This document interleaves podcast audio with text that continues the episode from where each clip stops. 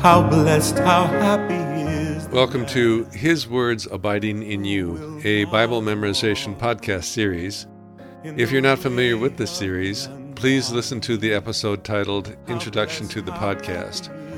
Our theme music is courtesy of Marty Goetz. The text is from the English Standard Version of the Holy Bible, used by permission. This is the review episode for the Gospel of John, chapter three, verses thirteen through twenty-one. If you've memorized the passage and are ready for a review, let's begin. Listen to and then practice quoting verses thirteen through fifteen. No one has ascended into heaven except he who descended from heaven, the Son of Man.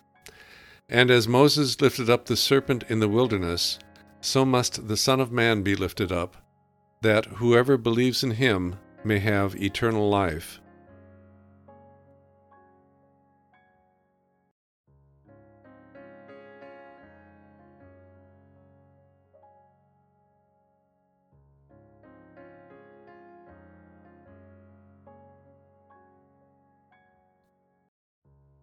Verses thirteen through fifteen.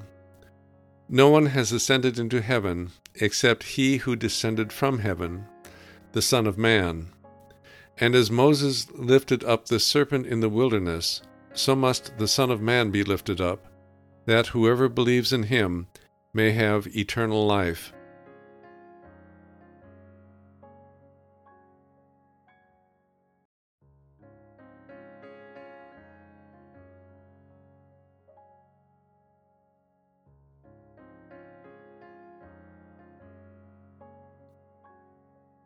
Verses thirteen through fifteen. No one has ascended into heaven except he who descended from heaven, the Son of Man. And as Moses lifted up the serpent in the wilderness, so must the Son of Man be lifted up, that whoever believes in him may have eternal life.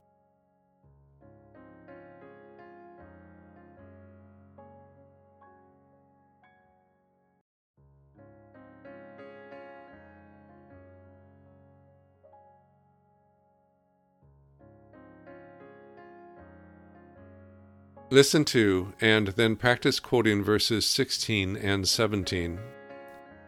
For God so loved the world that he gave his only Son, that whoever believes in him should not perish, but have eternal life.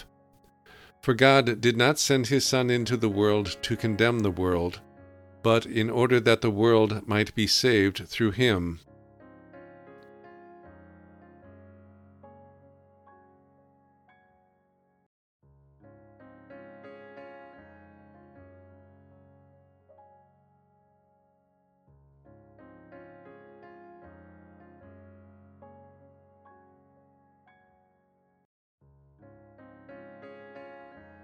Verses sixteen and seventeen.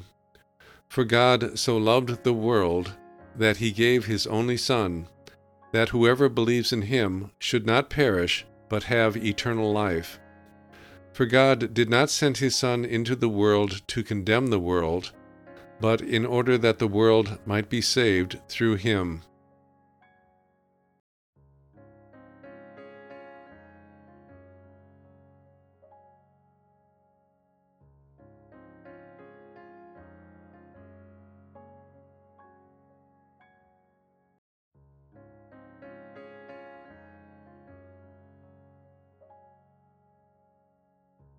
Verses sixteen and seventeen. For God so loved the world that he gave his only Son, that whoever believes in him should not perish, but have eternal life. For God did not send his Son into the world to condemn the world, but in order that the world might be saved through him.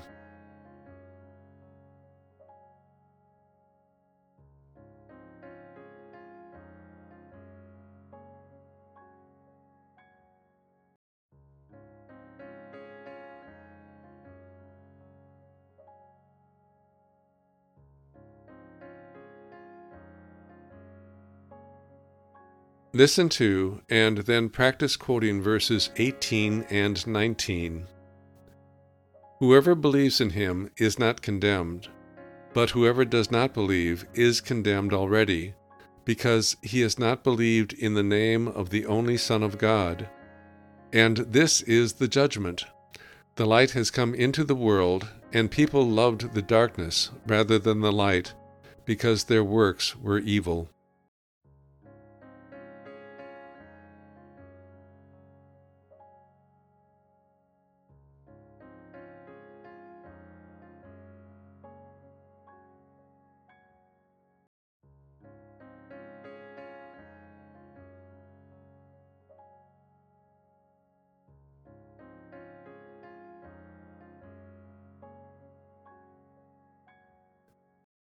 Verses eighteen and nineteen. Whoever believes in him is not condemned, but whoever does not believe is condemned already, because he has not believed in the name of the only Son of God. And this is the judgment. The light has come into the world, and people loved the darkness rather than the light, because their works were evil.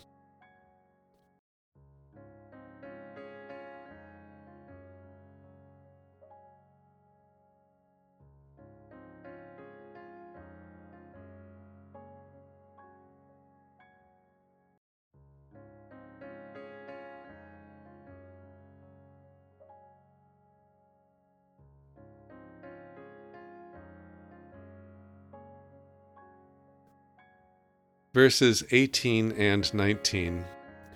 Whoever believes in him is not condemned, but whoever does not believe is condemned already, because he has not believed in the name of the only Son of God.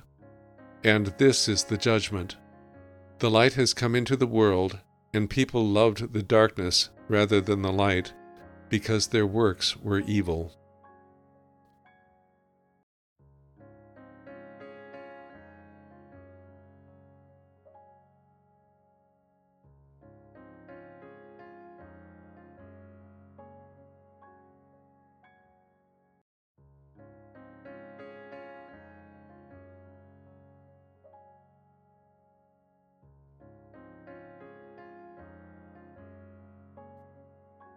Listen to and then practice quoting verses twenty and twenty-one. For everyone who does wicked things hates the light, and does not come to the light, lest his works should be exposed. But whoever does what is true comes to the light, so that it may be clearly seen that his works have been carried out in God.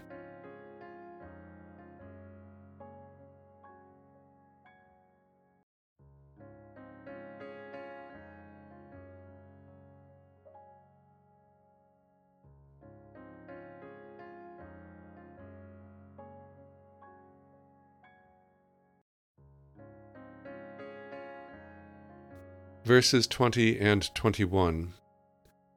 For everyone who does wicked things hates the light, and does not come to the light, lest his works should be exposed. But whoever does what is true comes to the light, so that it may be clearly seen that his works have been carried out in God.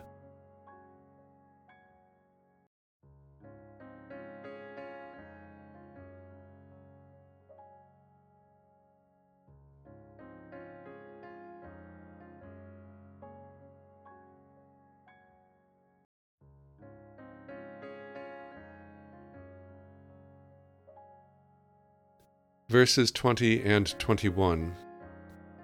For everyone who does wicked things hates the light, and does not come to the light, lest his works should be exposed.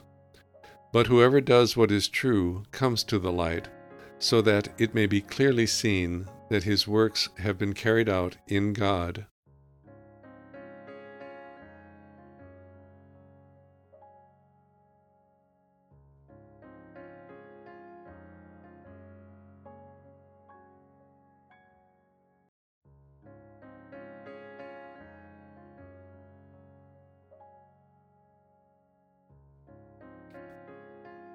That concludes the listen and quote portion of this episode. The purpose of this podcast series is to help those wanting to develop the skill of quoting Bible passages from memory. The process of developing this skill has three parts: memorizing the passage, understanding the message of the passage, and speaking the passage aloud. Memorizing the passage is the first part. This podcast series uses the memorization method of listening and quoting. There are other methods for memorizing, and you may find that a different method is better suited for you. Although our focus is on listening and quoting, we strongly encourage using different memorization methods in a form of cross-training, just as athletes will use different exercise routines or even play different sports to improve their skill in their primary sport. Whatever memorization method you use, you know by now that memorizing a passage takes time and practice. A rule of thumb is that to memorize a piece of information and set it firmly in your memory, you must call it to mind at least thirty times. Having invested the time to get something firmly in your memory, regular review is needed to keep it there. Understanding the message of the passage is the second part of the process. A famous singer has stated that when he is learning a new song, he starts by working with the lyrics only, without the music. He will speak the words of the lyrics over and over until he knows the message or the story that the songwriter wants to convey. When he is able to tell that story when speaking the words of the lyrics, then he begins working on how to use the music to help tell that story. In quoting a Bible passage, you are wanting to convey the intended message or story of the passage. To understand that message requires knowing the passage well and spending time thinking about it. The third part of developing the skill is the actual quoting of the passage aloud to someone. This might seem to be the easiest part of the process, but there is a significant difference between quoting a passage after hearing it read during a podcast and quoting the passage solely from memory. Becoming skillful in quoting a Bible passage aloud requires practice quoting the passage aloud. To the extent possible, practice quoting the passage aloud so that it becomes as easy to do as playing a piece of music is for a professional musician. Among music educators, there is a saying that goes something like this: amateurs practice so that it is possible always to play it correctly. Professionals practice so that it becomes impossible ever to play it incorrectly. Having spent the time to memorize the Gospel of John, chapter three, verses thirteen through twenty-one, let's set a high goal like that of a professional musician. Let's keep reviewing and practice quoting this passage and become so familiar with it that not only does it become possible always to quote it correctly, but it becomes impossible ever to quote it incorrectly. And that concludes this episode of His Words Abiding in You. This episode is protected by copyright. Our thanks to Marty Goetz for allowing us to use his rendition of Psalm one as our theme music. His website is Marty Goetz dot com. Our thanks also to Crossway, a publishing ministry of Good News Publishers, for allowing us to use scriptural quotations from the English Standard Version of the Holy Bible, copyright two thousand one, all rights reserved. Their website is crossway dot org. And our thanks to you for listening to our podcast. Our website is his words abiding in you dot com. We hope that you'll join us for another episode. Until then, as the Apostle Paul wrote, let the word of Christ dwell in you richly. We delight in the law of the Lord. We delight in the law of the Lord, night and day.